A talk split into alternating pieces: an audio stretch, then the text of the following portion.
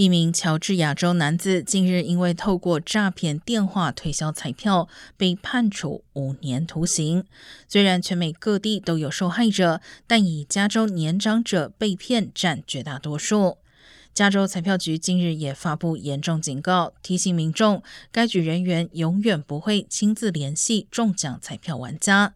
加州本身也不对彩票奖金课税，而联邦国税局要求的任何税款或费用不会透过彩票局处理。另外，避免被骗的最简单方法是从授权零售商直接购买彩票。